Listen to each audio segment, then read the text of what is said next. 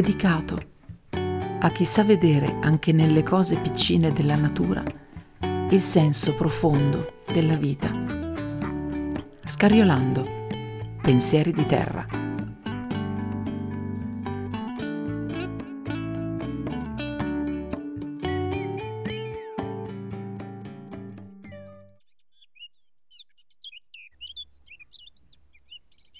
Sono cresciuta in città marciapiedi, cemento, rumori, fretta. Queste le cose che mi hanno accompagnata durante la mia infanzia. Ho sempre però adorato le gite, i piccoli viaggi dai parenti che abitavano fuori città o addirittura in campagna. Ho adorato andare per giardini, scegliendo quelle strade un po' più in mezzo al verde, per recarmi a scuola, per esempio. Allungavo il percorso, ma che bello guardare gli alberi, cercare di non calpestare i lombrichi quando pioveva, osservare il sole tra i rami. Per di più non avevo grande libertà. L'appartamento cittadino mi conteneva e avevo sempre delle incombenze imposte a cui non potevo e non sapevo dire di no. Io, piccola, romantica e timida sognatrice, avevo solo due spiragli di immenso, i libri e le finestre. Ah, con i libri entravo in mondi incredibili dei quali mi sentivo la protagonista. Ma con le finestre, con le finestre, io giocavo ad andarmene via da quella realtà di cemento che non mi piaceva proprio per nulla. Giocavo a vedere che forme avevano le nuvole, osservavo un grandissimo albero laggiù in fondo, nel giardino di un'altra casa, e a me pareva un amico e credevo che parlasse proprio con me. Quando la stagione cominciava ad intiepidirsi, le finestre di casa erano aperte più spesso, anche quella che dava sul balcone. E io ho un ricordo speciale al quale sono molto affezionata, che riguarda i pomeriggi primaverili, la finestra aperta sul balcone, dal quale potevo vedere laggiù il mio amico albero e il mio sguardo trepidante all'insù. Quello sguardo cercava le rondini. Era uno spettacolo quello che cercavo per un anno intero. Cercavo le rondini e dentro di me speravo di vederle io per prima, per salutarle in silenzio, per accoglierle come un grande ritorno, per volare con loro, o forse per sperare di volare con loro via dal cemento. La rondine è un uccello migratore la possiamo trovare un po' ovunque nel mondo, in Europa, in Asia, in Africa e anche nelle Americhe. Questo uccello è piccolino, non supera i 20 cm di lunghezza e l'apertura delle ali è di circa 13 cm. La coda è riconoscibile perché si divide in due punte e il suo colore è bellissimo. Il piumaggio superiore è nero o blu scuro quello inferiore è grigio chiaro. La gola e la fronte sono rosse, con una piccola fascia blu che le separa dal ventre, e il becco dritto è grigio scuro. E a guardarle sono tutte identiche, difficile capire se sono femmine o maschi. Ogni anno, verso settembre, le rondini migrano verso il caldo, per poi ritornare ogni anno e sempre nello stesso luogo, dove ricordano di aver fatto il nido a primavera.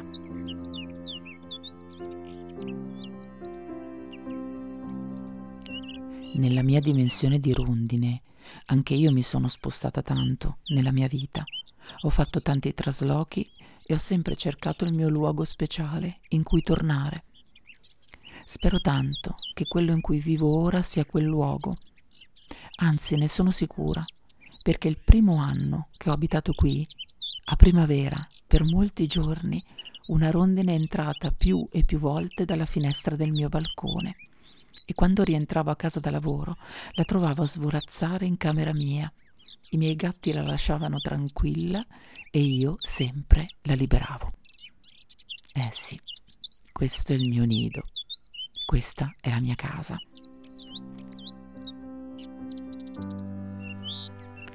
Esopo racconta di come una rondine tenti di convincere invano un usignolo a costruire il nido sotto il tetto di una casa.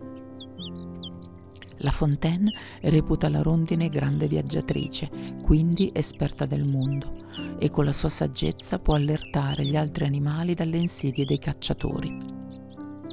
Per gli antichi romani la rondine assume un significato triste.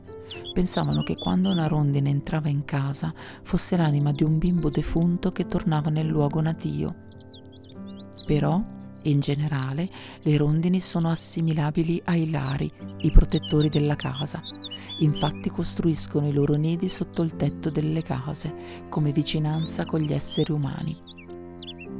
Per i greci le rondini erano doni divini e della natura, in specifico doni della dea Afrodite. Le rondini erano simbolo di protezione e speranza, ammirate per la loro grazia ed eleganza. Le chiamarono uccelli del paradiso e un mito greco diceva che il canto delle rondini fosse il chiacchiericcio di una lingua straniera. Nell'antico Egitto la dea Iside veniva rappresentata come una rondine Essa aveva scelto questo volatile per piangere sulla tomba del marito Osiride. La rondine diventa quindi il simbolo di liberazione e resurrezione dopo la morte. Una tradizione francese racconta che la rondine tolse la corona di spine dalla testa di Cristo e per questo le ferite provocate sul suo petto le lasciarono il colore rosso che ancora ha. Per gli estoni la rondine è simbolo di libertà e felicità eterna. I cinesi credevano nella straordinaria capacità delle rondini di regolarsi in base alle stagioni e chiamarono l'equinozio con il nome il giorno delle rondini. Anche per i cristiani la rondine simboleggia la resurrezione di Cristo, la speranza che hanno i cristiani che esista una vita dopo la morte. Infatti la rondine torna primavera, la stagione in cui tutto si risveglia e nasce di nuovo dopo il freddo inverno. Le rondini hanno sempre avuto un legame indissolubile con il mare. Quando sono in volo, con le ali spiegate e la tipica coda a due punte, ricordano un'ancora, l'ancora che si cala in mare quando si avvista terra. Avvistare le rondini voleva dire che la terra era vicina i marinai inglesi erano convinti che tatuarsi una rondine significasse libertà, avventura e buon auspicio per il ritorno a casa. Le rondini si aiutano molto tra loro, quindi simboleggiano anche l'amicizia e la fratellanza. Si prendono molta cura dei piccoli, quindi rimandano all'amore materno o comunque senso della famiglia, che si traduce nella costruzione del nido e il procacciamento del cibo. E in ultimo la rondine è anche simbolo del viaggio. Lei, così instancabile, spirito libero che vola nel cielo alla ricerca di conoscenza, di esperienza e di scoperta di cose nuove senza fermarsi all'apparenza. Infatti, se pensiamo al proverbio che tutti conosciamo che dice una rondine non fa primavera, questo rimanda proprio al non fermarsi alle apparenze. Non so se lo sapete, ma questa è una frase di Aristotele tratta dal saggio Etica Nicomachea e significa che non dobbiamo pensare che la visione di uno solo di questi volatili significhi l'inizio della primavera Dobbiamo portare pazienza e aspettare di vedere stormi interi di queste esili eleganti rondini, con la tipica coda che si divide in due. Possiamo dunque dire che le rondini ci affascinano da tanto, perché misurano il tempo, segnano la sua ciclicità, sono da sempre un nuovo inizio e in un certo senso predicono il futuro. La rondine, hirundo rustica, fa il nido dove abita l'uomo, sotto i tetti di case e stalle, utilizzando pagliuzze e fango, e cercano il cibo nelle nostre campagne, dove esiste una certa biodiversità. Esse si nutrono di insetti, infatti gradiscono mosche, zanzare, libellule e altri insetti piccoli e grandi.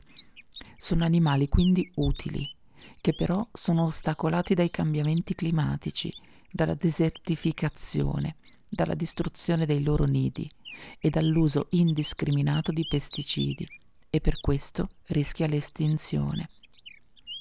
Per evitare questo rischio, noi potremmo salvaguardare e conservare gli angoli di biodiversità che esistono ancora nelle nostre campagne. Possiamo ripensare il nostro modo di lavorare la terra, tornando ad un'agricoltura più tradizionale, meno aggressiva e più rispettosa dell'ambiente. Possiamo scegliere i pascoli all'aperto anziché gli allevamenti intensivi possiamo eliminare l'uso indiscriminato di pesticidi a favore di metodi alternativi come la conservazione di piccoli stagni, la messa a dimora di siepi, l'installazione di nidi artificiali, ritrovando un rapporto così più sano, profondo e intimo con la natura.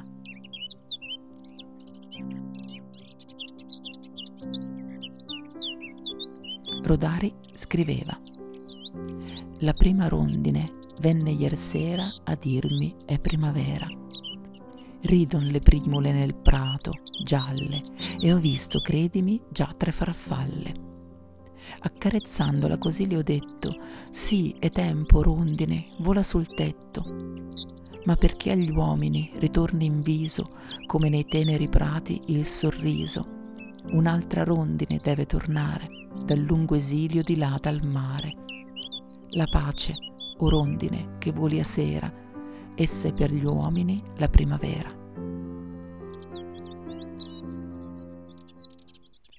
Vi ricordate come ho cominciato questa puntata?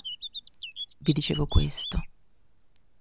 Sono cresciuta in città, marciapiedi, cemento, rumori, fretta e il mio sguardo trepidante all'insù. Quello sguardo cercava le rondini.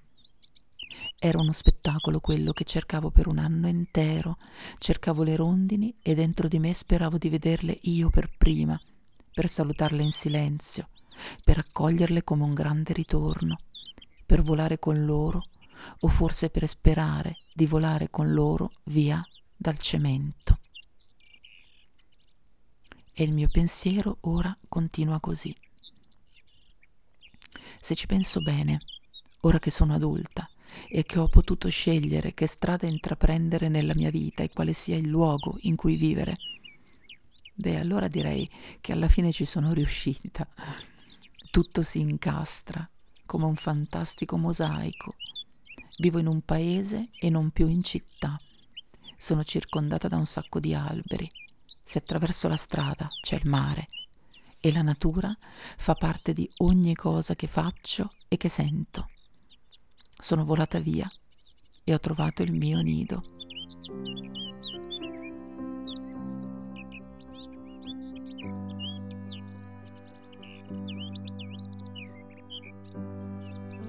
E perdonatemi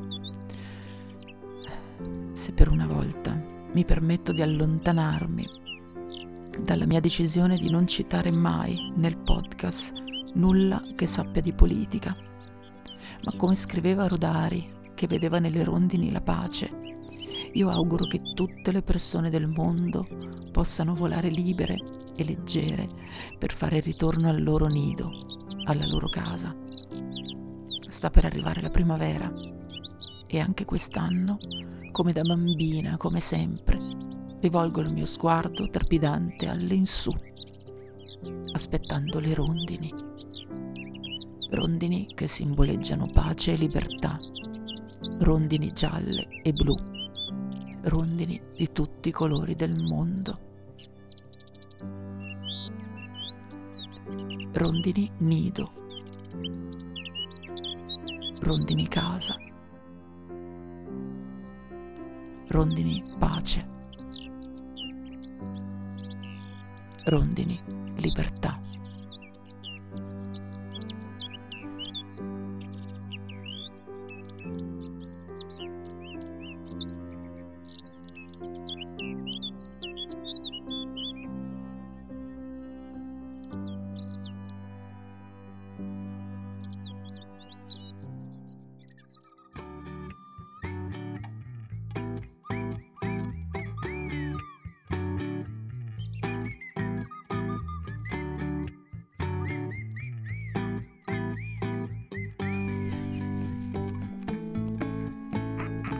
Dedicato a chi sa vedere anche nelle cose piccine della natura il senso profondo della vita. Scariolando, pensieri di terra. Vi aspetta con grazia alla prossima puntata.